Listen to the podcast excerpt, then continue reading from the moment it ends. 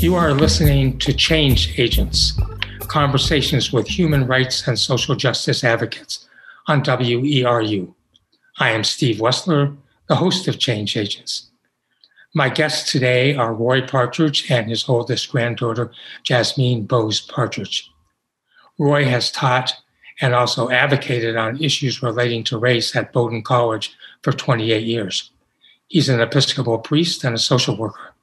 Jasmine, who is graduating from high school this year in Ann Arbor, Michigan, has also advocated on issues of racism and other issues.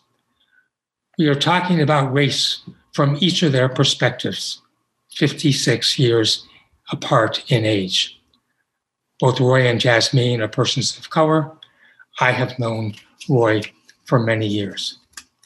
Uh, Roy, uh, can you tell me where you were born and uh, we'll start there. Sure. I was born in Tuskegee, Alabama, on the campus of Tuskegee Institute, which is now Tuskegee University in 1947. And, and what, born, and what kind of a college or university is that? Uh, Tuskegee is an historically black university. Uh, um, and uh, what brought your family to um, to Alabama? Uh, my mother, who was born in New Jersey, uh, after graduating from Columbia Teachers College, wanted to go uh, teach. And at the time, she was unable to find a job in New Jersey at a higher education uh, institution of higher ed. So she went to Alabama to this historically black college founded by Booker T. Washington and started teaching there. And my father, who was a graduate of Tuskegee, was employed there as well, also teaching at the time. Um, I'm just curious. Um, uh, it would strike me that uh, your grandmother going to uh, Columbia Teachers College was um, unusual for a black woman. Am I right about that? Is that?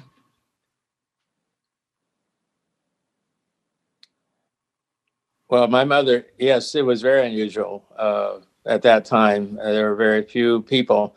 Columbia was actually one of the more progressive places, so it probably had a larger number of black graduates than most uh, institutions of higher education that were white at the time. So uh, you, you, were in Alabama for approximately your four, four years. I was there three and a half. Yeah, okay. Um, but uh, did did you have any awareness of of racism when you were in Alabama? I did have some awareness. Um, I do remember riding at the back of the bus uh, in Tuskegee uh, and Alabama, I guess, in general. I once actually wrote an article in the Portland Press Herald about uh, my journey to the back of the bus and riding on it with my parents. Um, and we haven't said this, but um, just so everybody um, hearing this understands, uh, you identify as a uh, a black man. Would that be correct? That would be correct. Yes. Okay. Um, so, how did it affect you um, uh, to have well, to sit? I, I think at that point in my life, I was more puzzled than anything else as to why. In fact, the article is why, mommy, why do we have to ride at the back of the bus? Um, I just didn't understand it. It didn't make any sense to me. And it probably didn't make any sense to my mother either, having grown up in New Jersey where she didn't have to do that. So I was probably picking up somewhat on her confusion about the whole thing. Um, and then you uh, you moved to Cranford in New Jersey. Correct. Uh, moved to Cranford um, by way of Belmar, New Jersey, where I was lived for three years, and um, Cranford was my mother's hometown, so I ended up going to the same elementary school that she did, believe it or not, and lived in the same house that she lived uh, in. Uh, did you? Uh, what kind of a neighborhood did you live in? Was it a uh, interracial neighborhood? Um, well, the neighborhood was uh, the immediate neighborhood I lived in was all white. There was a black neighborhood. There were a couple of those in Cranford uh, at the time, and that was about a, four blocks away. So, on the playground was the great uh, place of racial diversity, which was literally across the street from where I lived. So there were black and white people who played regularly on the playground. And did you, um, during your uh, schooling, either in or outside of school, uh, experience uh, racial bias or racism? Yes, uh, it occurred. It didn't occur with great regularity, but I still can recall very clearly um, an incident when I was in third grade, and there was a another third grader who used the N word to me. I was shocked actually at the time. I looked at him and I said, What did you say? He looked at me and saw that I was not happy with those words directed at me and he ran away. Um, any other incidents? Uh, there were lots of things that we were uncertain about, places whether we should be able to attend or not, such as the the swimming pool in Cranford, uh, which was all white at the time. Um, but other than that, there were no overt examples of racism. Uh, there was clearly segregation socially between whites and blacks in Cranford at that so, time. Um, I, I, I think uh, there may have been an incident where, where you asked a white girl to go to a movie? I did. And uh, her parents uh, refused, said that was not a good idea. So how, did, how, how did that affect you? Uh, it, much like the segregation in Alabama, I was confused because on the surface things appeared to be uh, open uh, and since her parents belonged to one of the more progressive so- associations at that at that time, um, I thought that they would be more amenable to that, but apparently not. And uh, so, you know, you, you lived through the civil rights movement. How did it affect you? Well, it was on the one hand, very welcomed uh, that we were beginning to deal with these issues that uh, had affected my life and the lives of so many Black people in the United States. On the other hand, there was a lot of tension in our society around these issues. I went to Oberlin College and was a part of the protests that took place there, both against the Vietnam Vietnam War and against racism. Um, and I remember very clearly in 1968, my junior year at the college, um, when Martin Luther King was killed. It was a terrible uh, and a tragedy and an awful time. Uh, a lot of misunderstanding uh, around racial issues that were occurring, people not really comprehending what truly racism was about even though they knew it was a bad thing, they didn't really understand how it how deeply it impacted uh, people of color, particularly Black people. I, I I certainly remember the moment I heard, and uh, not not something that I can forget. Um, uh, was your mother involved in the movement? My mother was very actively involved in the movement. In fact, she knew all of the principals, including the King family, um, family Martin Luther King, uh, and was at the March on Washington. In fact, she sat right behind Dr. King as he gave his famous "I Have a Dream" speech. And and there wasn't room to have you just sit on sit on the floor. I would have loved to have been there, um, but that was not to be my fate. So, um, so uh, um, I was a few years too young to know about this, but I, uh, my guess is you weren't, um, and that was the just absolutely awful murder of Emmett Till. Yes, uh, that that was a very devastating moment. I still also remember seeing his picture, uh, the open open coffin, as you are aware, because that's a famous picture of him, and seeing it in Jet magazine when I, I don't remember exactly how old I was at the time, but it was very startling and very uh, upsetting uh, to see the disfigured uh, face and to understand that the conditions in the South were so terrible at that time and so dangerous for Black people. And, and let me give just a little bit of, of uh, more information. Emmett Till uh, had was from Chicago, had a family uh, in Mississippi, uh, went um, down and may or may not have said something to a white woman uh, that resulted in uh, the husband and another man uh, torturing and killing him. And when his body came back to Chicago, his rather extraordinarily remarkable mother said we were having an open casket. Um, and uh, and then Jet magazine and other magazines um, included that. Some did not. Uh, and uh, it just in terms of did, did it in some way change or uh, your your sense of how serious or ugly or violent things were? I think it did. I think it had a profound impact on me, which I, am still, as you mentioned it today, um, feeling. Uh, it was frightening. Um, I don't remember what the differences in our age were, but not much. And to see that uh, a young person could be treated so horribly, as you already described, was just beyond my imagining. So it, it definitely shook me up and still shakes me up, even now thinking about it.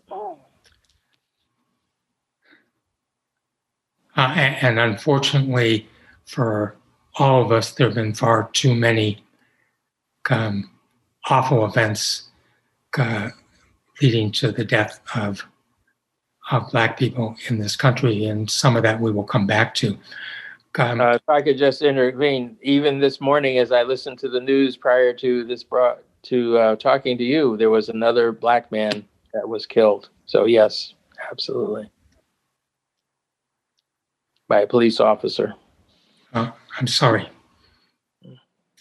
Um, Jasmine, can, can you start by just uh, talking a bit about how you identify yourself and in your family? Yeah. So um, I think above all, identify as American, um, and then and then also as a Black woman, and then also as an Indian woman. I think they all those identities coexist and form me. And and when you say Indian, you're referring to Asian Indian. Yes. So maybe you could just explain um, uh, two things at once. Um, sort of which parent is is which, and um, and uh, what they do. Like okay, um, my dad is black and my mom is from India, and what they do in terms of career. Yeah. Oh yeah. A, my dad's just, a professor at the University of Michigan, and my mom works in the fashion industry. Okay. Uh, and uh, you, you speak German. How how does that come about? My dad does research in Berlin, so from a young age, they've always taken me with them. And when I was, I think, three, they put me in an all German preschool, and no one spoke any English. And I love to talk, so I picked it up in a couple. Yeah, did you say in a couple of weeks? Yes, because I was so little and no one spoke. Yeah. English. Yeah, because I, I, I, spent six years in French and I can say hello. um, uh, and you, you would go back to Germany every so often. Yeah, every summer. And then we lived there when I was um, in preschool and then kindergarten and fifth grade and seventh grade. Um, did you have any incidents or scary incidents in Germany that related to, to race? Yes, when I was young, I don't remember this, but I've been told this story. Um, we were in Hamburg on the way to the airport, and there were all these police officers in riot gear, and my mom was asking my dad, like, "Why are there? Why are the police officers wearing riot gear? What's going on?" And my dad's like, "Oh, I forgot this is Germany." And then the police saw us, and they made they were they like rushed us behind like the staircase, and they like surrounded us, and then these trains full of neo Nazis came. They were soccer fans because there was a soccer game that day, and they came in like trainloads, like doing Heil Hitler out of the train windows. How did how did that affect? Did you know at that point what who Hitler was? No, I didn't. Okay, uh, but did you? Uh, were you scared, or did it sort of go um, past you?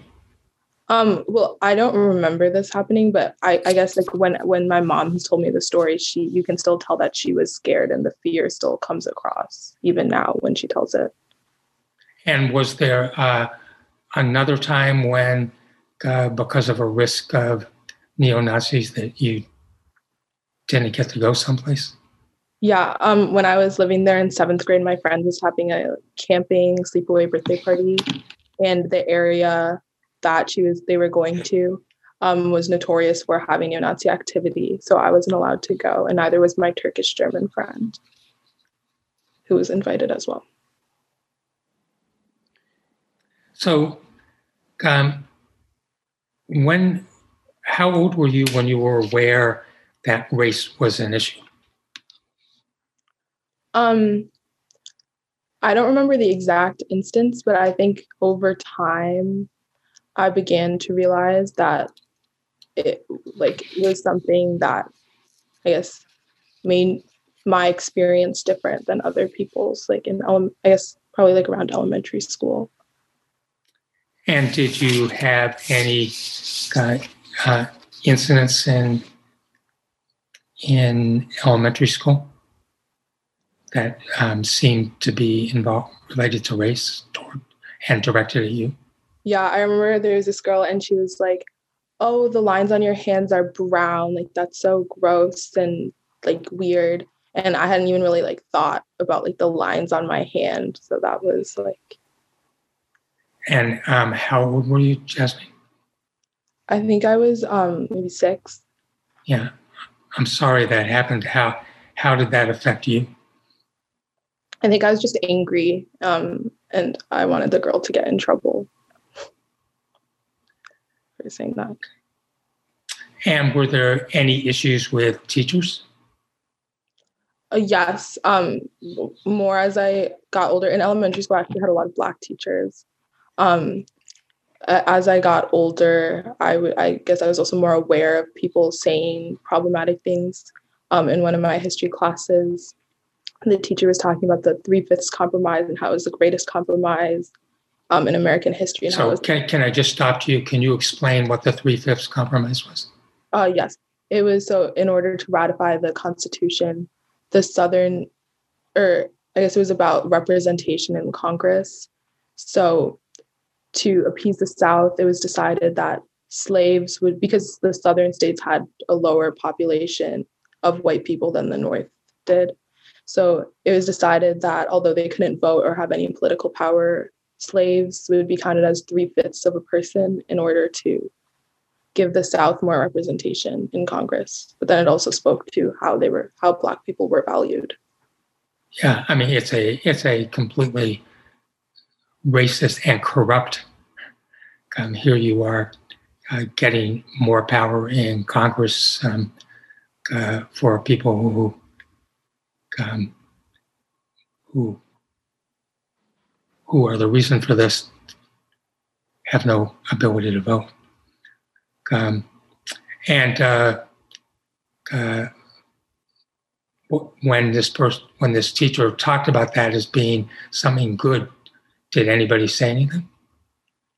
No, I think every I don't know about everyone. I was just shocked and taken aback. Yeah, I, am sort of shocked and taken aback just right now. So, uh, any other uh, incidents or comments you can you can think of with uh, with teachers or students related to to race? Yeah. Um, I well, I guess this yeah. I was on a Zoom call recently, and I was talk. I was giving a keynote address, and someone bombed the call, and they called me the N word. They said Jasmine Bose Partridge is a N word.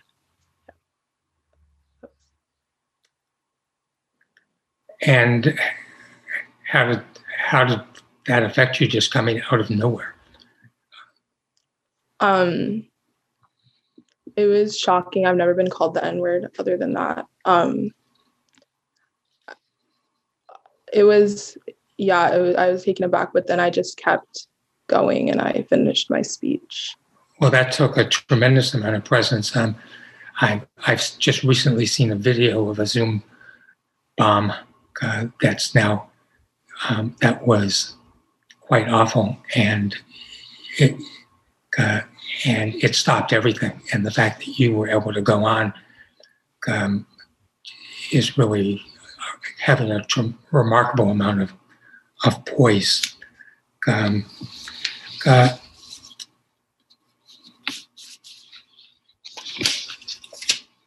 you are listening to Change Agents, conversations with human rights and social justice advocates on WERU. I'm Steve Wessler, the host of Change Agents.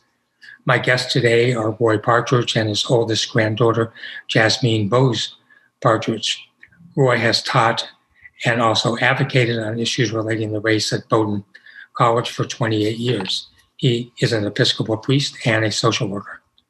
Jasmine, who's graduated from high school this year in Ann Arbor, Michigan, has also advocated on issues of race and other issues.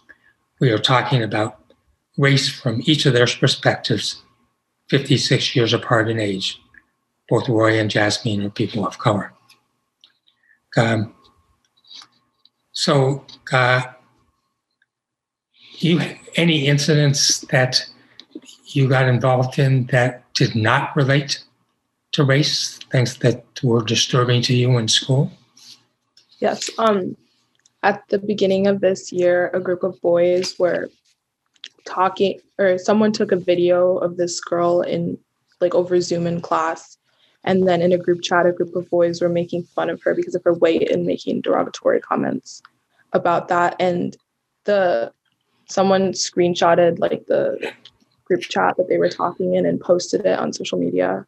And so then it became like very public thing. And in response, the administration had those boys make a video on cyberbullying and how cyberbullying was negative, but it was never addressed in the video that they had cyberbullied someone and they never apologized.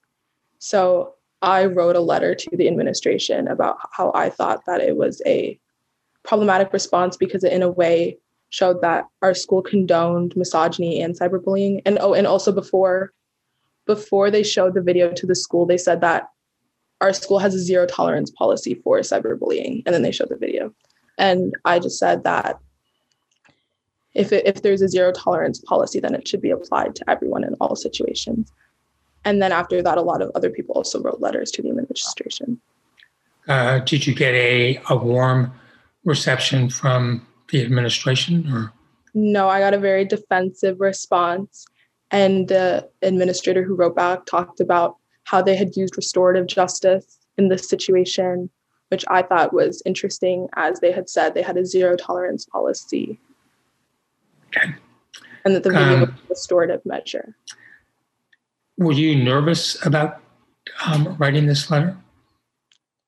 Um, not really, because I was just so upset about what had happened. Um, I don't think I had like time to be nervous. I wrote it like immediately after the video was shown.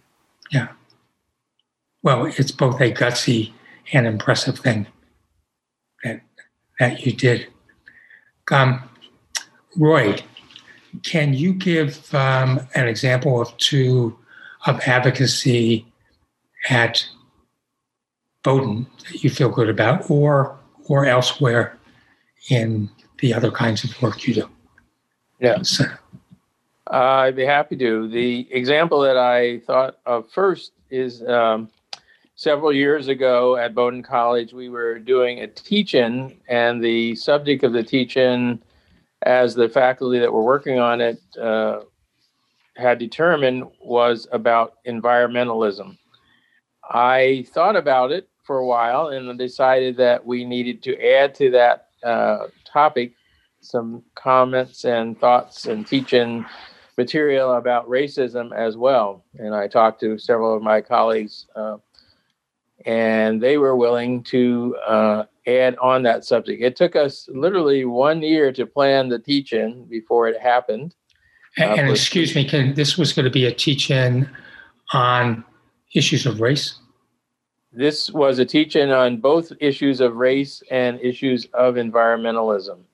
Uh, probably an unusual circumstance to combine those two together. I mean, those are issues that many people are concerned about, but rarely are done together in a in a teaching that uh, included all Bowdoin faculty, staff, and students who wished to be involved. It was a three-day uh, teach-in, and classes uh, were held, which included subject matter on both of these topics, uh, as well as we had various uh, symposia that occurred during that time with uh, faculty, students, and staff uh, talking about these issues. Some of those can, you know, focus specifically on either racism or environmentalism, and some of them on both topics. And um, you, you, sorry, go ahead. No, I was just saying it was a great experience for me. Uh, I didn't actually realize it, but I had had on the T-shirt that I wore for that occasion. Uh, um, did you yourself, uh, either in uh, in Bowdoin or because uh, th- throughout this your time at Bowdoin, you were um, at times uh, uh, acting as a Episcopal priest, and um, is that correct? Uh, on rare occasion, I have I have done services at Bowdoin, and I've done a, a, a memorial service on two occasions, actually. Well, I was meaning um, not at Bowdoin, but that you, in addition to being um, your work at Bowdoin, you also were um, at um, at many times uh, working with a congregation. Yes, I worked yeah. with many congregations in in the Diocese of Maine, uh, specifically uh, with St. Anne's in Windham and with uh, Trinity in in Portland and St. Nick's in Scarborough. Are the so, three. Can can you think of any any incidents in in Maine where racism uh, reared its ugly head in front of you or to you? Uh, there were there have been a variety of incidents that have occurred where that has happened. Um, I was for many years chair of the uh, committee against racism for the Diocese of Maine, and we uh, dealt with a lot of incidents where we were trying to make our congregations throughout the diocese more aware of race and the issues of racism that occurred. Um, there were times when I have uh, myself confronted racism from people um, where I've been, where people have used some insensitive language around me, and I've had to deal with uh, with those things uh, from so, time to. So, and that's in a church setting. Yes, in a church setting, correct. And and, and uh, was this um, a, a, minor uh, um, issue of words, or was it a far more significant? Without asking you to say the word. Yes, uh, where the N word has been used, that is correct. Well, um,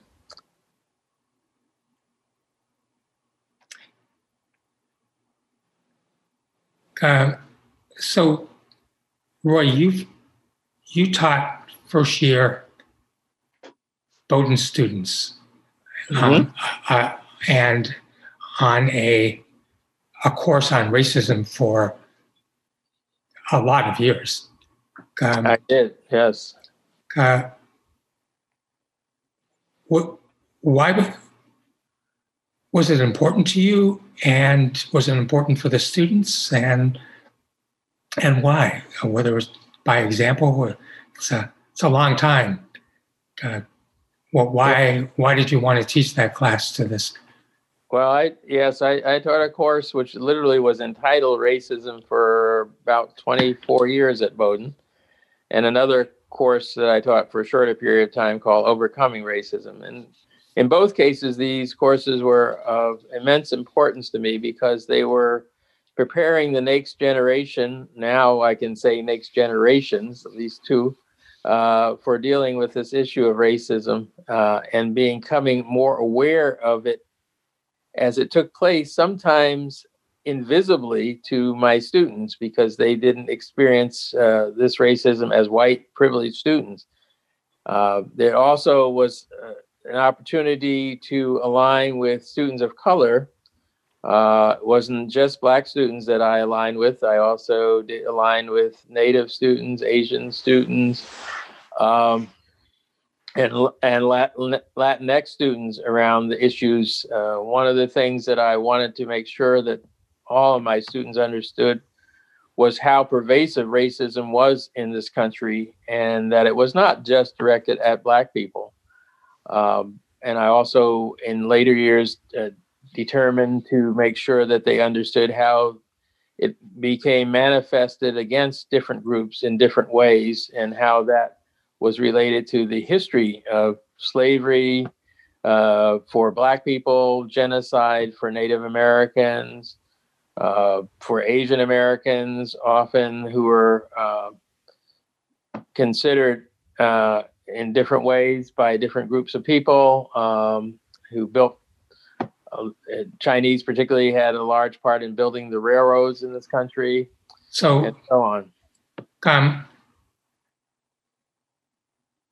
So, what kind of impact, and really thinking about lasting impact, mm-hmm. uh, do you think your teaching had? I mean, I, I teach and I teach on on issues uh, about violence and race, and uh, and I know that not everybody connects with it in the same way. But what's what's your sense? Was it uh, what it what did they take away? Well, I, I think that, that many, if not most of the students took away a greater appreciation of how profound uh, racism is in this country and how it perpet- is perpetuated over time. Um, I think they became greater, uh, more aware of things that they have uh, in common, particularly uh, students of color and some of our white students from Maine, which was a unusual and interesting phenomenon that took place uh, in my classes. That they began to understand some of the significance of their common experiences that didn't seem not be related to racism on the surface, but uh, were related to the feelings that they carried away as in some way being treated as less than in this country.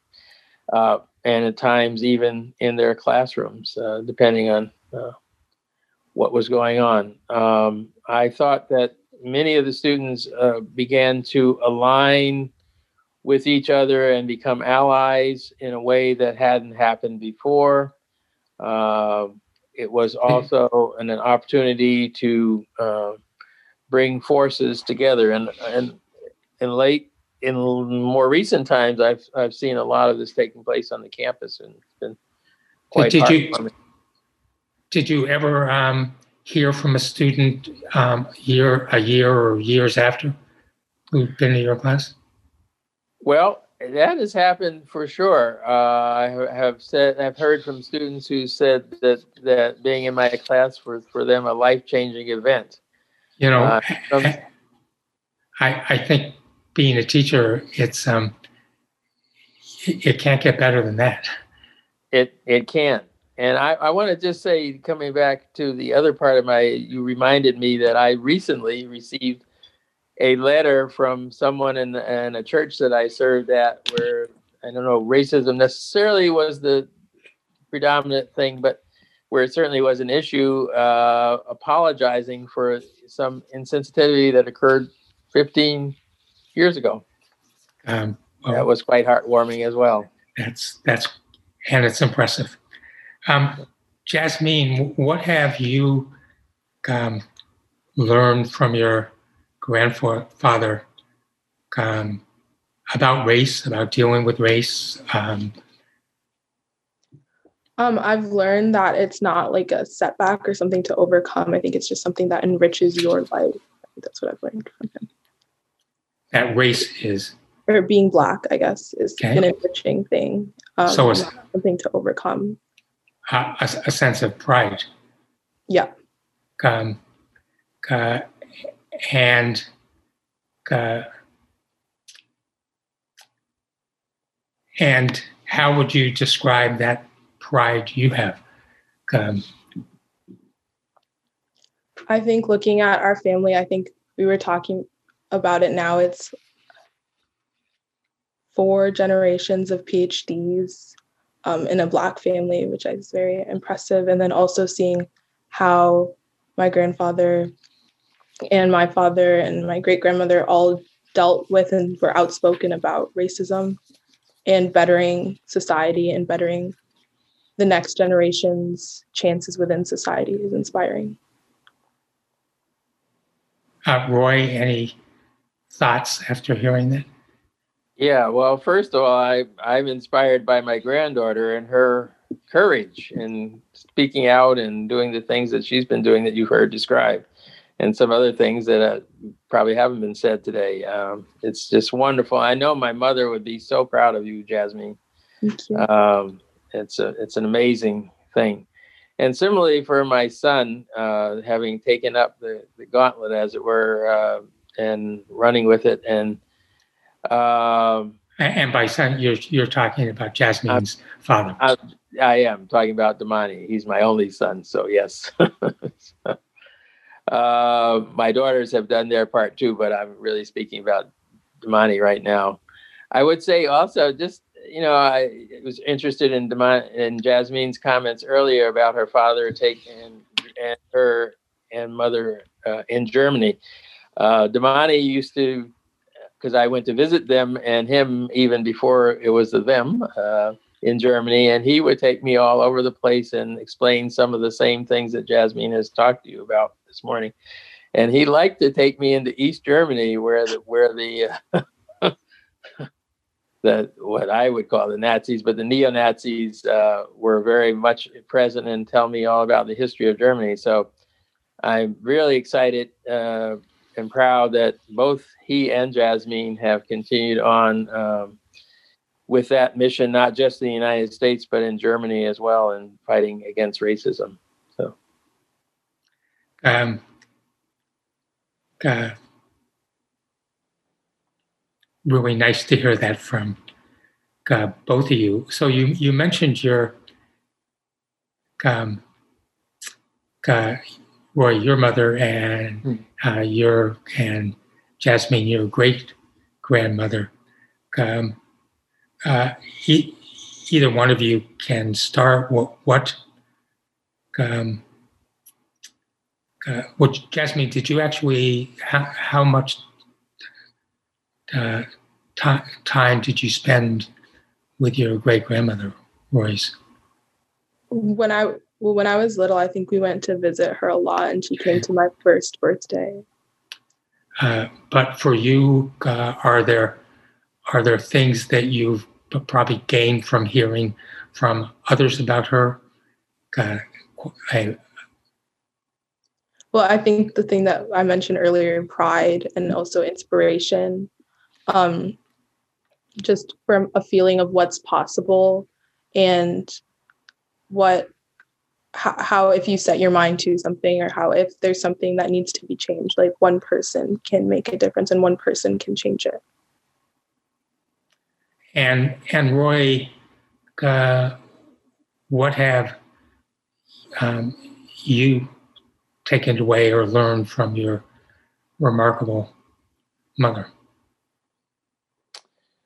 well i would say first and foremost, much along the lines that Jasmine just talked about, that my mother was a fighter and that she dedicated her life to making a difference, and particularly on the racial forefront. Um, as I've already said, she was very active in the civil rights movement and active in a number of different ways to create greater awareness. And her, one of the things that I was most impressed by my mother growing up and and later on as well in life was that she not only uh, fought the good fight herself, but she was very supportive of young women, black women in particular, uh, as they struggle with the the oppression and results of racism in their lives, and would encourage them and would encourage young uh, men and women uh, to always succeed and do their best uh,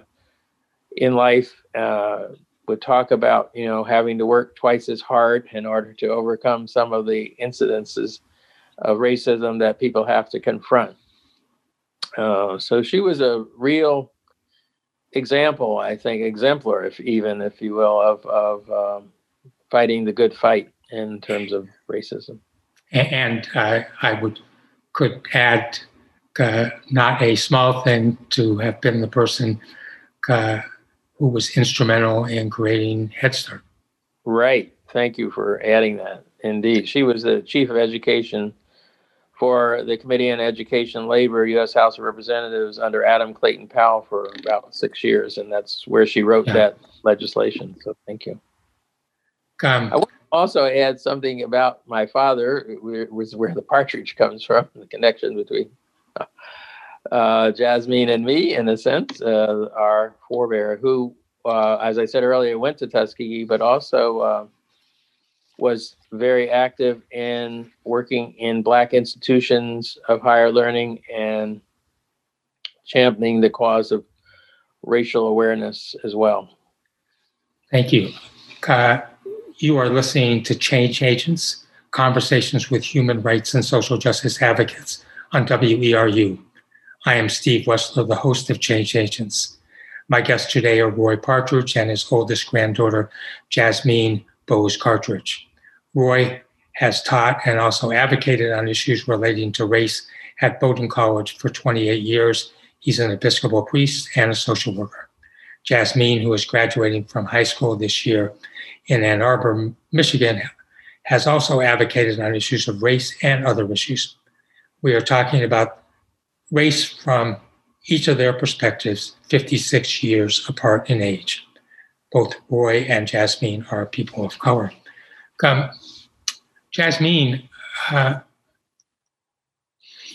you're you're going to, if I got it right, to Barnard Barnard College, which is part of the University, Columbia University, which is where your great grandmother uh, went to. I'm just curious about. Um, do, do you think about her and other women before you? Uh, what's uh, or, or is your achievement just? I mean, you achieve because you're really smart and you're and you work hard, but what's the connection if there is one? Yeah, I was definitely inspired by her about Columbia. And I remember when we went to visit the campus, both Barnard and Columbia, we um we look we went to the teachers college and we were talking about how she went there. And I think it's really incredible. And I guess also the fact that she was able to go there, as my grandfather already said, speaks to the kind of institution that it is, that she was able to attend when she did and be successful or uh, yeah, attend when she did. Um, and then yeah, I guess Bar I chose Barnard because their whole mission is to empower women.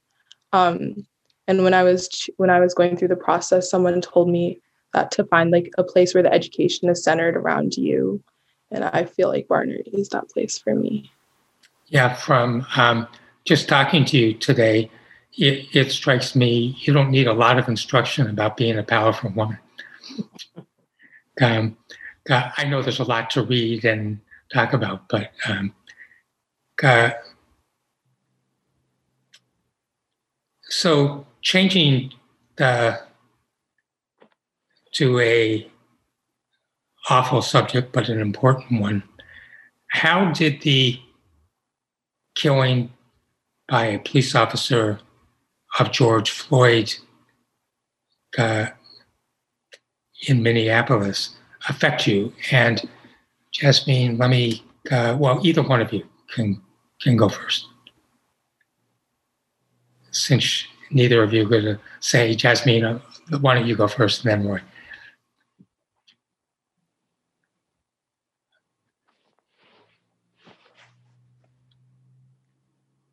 Oh, I, I can go. Um, yeah. I think I think Papa said it earlier. He said that in the civil rights movement, then there was like a lot of tension when these things started being discussed. And I think that happened this time too with the emergence of Black Lives Matter. Maybe not to the same degree, but I think as these things were being discussed, then there was greater tension as well. I think the incident with the Zoom bombing that I mentioned earlier, that was a result of like a response to Black Lives Matter. Um, and I think there was a lot of uncomfortable i had a lot of uncomfortable conversations um, with people and i guess everyone was looking for a way to to be socially aware and i think some of it seemed a bit superficial especially for like companies and people making statements and creating like dei committees. But then i think in the end that um, we are more aware as a society to some extent. Uh, Roy, how? I mean, I, I, part of the me just even asking this question is probably the wrong question because because the list of of um, black men, women, and boys who uh, have been shot and killed by a police officer when they were um, did not have a weapon on them um, is long, but uh, but Roy, uh, you can answer this either about uh, George Floyd or more generally the, the large number. But how how have you been affected?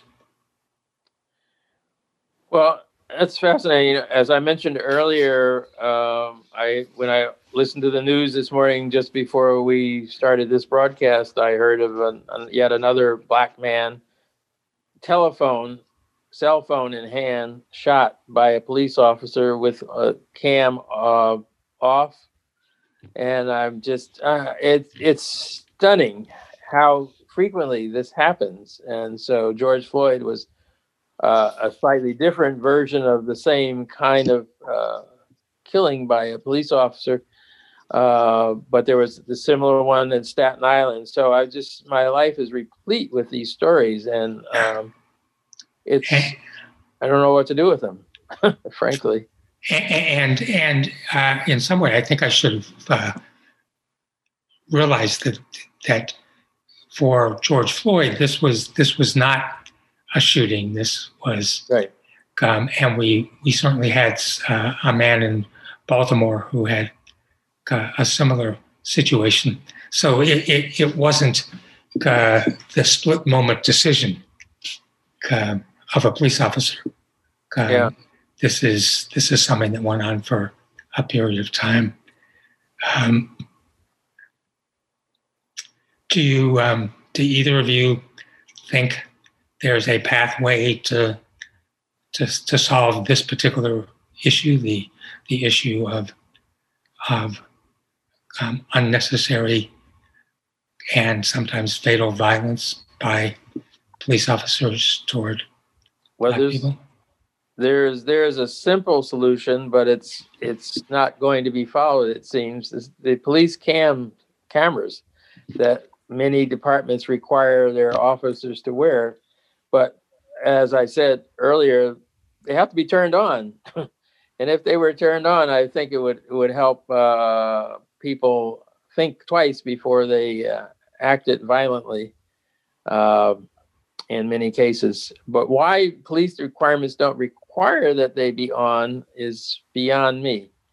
Uh, or if they do, why they don't uh, discipline those who don't turn them on is beyond me. So that would be a very simple solution to helping with this. Uh, there, there, I've seen at least one study on uh, um, having videos um, that suggested that it it wasn't focusing particularly on on police shootings. It was sort of broader. Was that it didn't really make as much difference as one would hmm. would think. But um, but who knows? Um, uh, Jasmine, um, what's are you pessimistic, optimistic? I mean, I'm pessimistic, but I think two also simple solutions is one accountability that police officers are held accountable when they act illegally, which isn't really happening currently. And then also I mean, increased training. Like right now, it's easier to be, I mean, the training to become a barber is longer than that to become a police officer. So I think training and education as well. Yeah, in, in Maine, uh, you need a, um, a high school diploma, and then you go to the police academy. And I was talking to somebody yesterday um, who uh, is really involved in these kind of issues and saying it ought to be they um, police officers should go to a four-year college. Um, uh,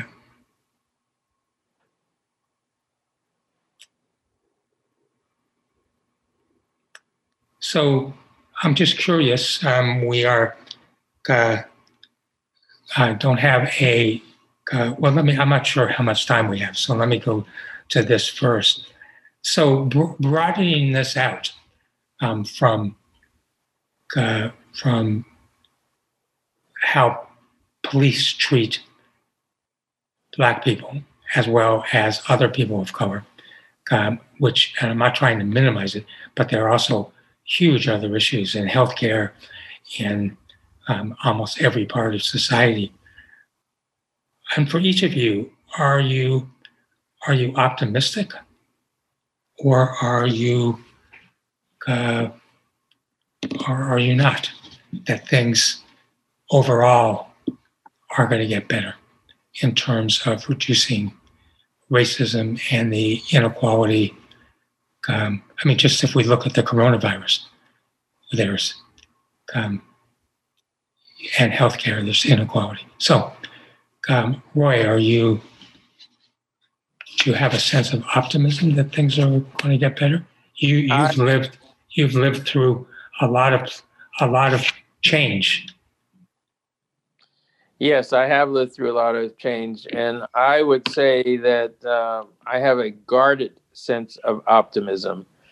Uh, I grew up with a woman who was born in 1884, so I have experiences all the way back to now, two centuries ago.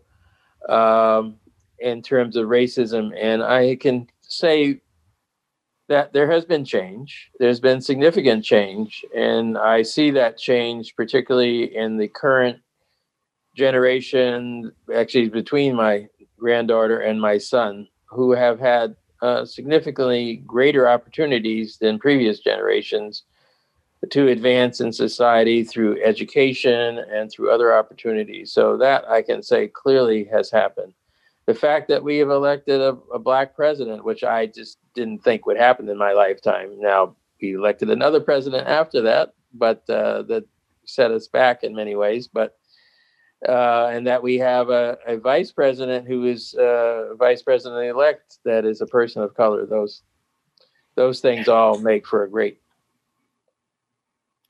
Thank future. You. Jasmine, uh, optimistic. Um, I guess, I guess I also I'll say I also say I have guarded optimism. I think, I think that change is hard because when so many people are benefiting from the way that things are right now, then change is going to be hard. But I think I think things are changing slowly. Hopefully. And Roy, in really just about 30 or 40 seconds, it's not, you could speak much longer to this. What's your hope for for Jasmine and her um, and all of the people who um, black young woman, either just her or broadening it out. Yes, well, certainly my hope for her is there is some of the hope for other young women of color, which is that they are able to fly. They're able to achieve what their abilities will allow them to achieve, and that they will not find the obstacles that my mother or uh, Jasmine's mother have encountered uh, by virtue of racism. Thank you. And then for um, Jasmine, what are you thankful for for having uh, Roy as your grandfather? Um, I'm thankful for, like I said, the source of inspiration um, and the support as well to be successful. Uh, well, we're we're coming to the to the end uh, of this. Um, you both were tremendous. Jasmine, you're going to do wonderful things in your life. Uh, so thank you both. Uh, you've been listening to Change Agents, conversations with human rights and social justice advocates on WERU radio at 89.9 FM and streaming on the World Wide Web. My guests today have been Roy Partridge and his oldest granddaughter, Jasmine Bose Partridge. Roy has taught and also advocated on issues relating to race at Bowdoin College for 28 years. He is an Episcopal priest and a social worker. Jasmine, who's a graduate from is graduating from high school this year in Ann Arbor, Michigan, and also has advocated on issues of race and other issues in her school. We've been talking about race from each of their perspectives, 56 years apart in age. Both Roy and Jasmine are persons of color. Uh, and uh, I think as I have listened to, to both of you, uh, there's a, a level of of energy and purpose that you you both share and i would say oh but it it doesn't it comes from your jasmine from your parents and from and from uh, from and roy and other family members and certainly from um, of for both of you as from your grandmother. And uh, uh, i look forward to both of the kind of work that you're going to do that's going to make change. Thank you very much. Thank you. Thank you.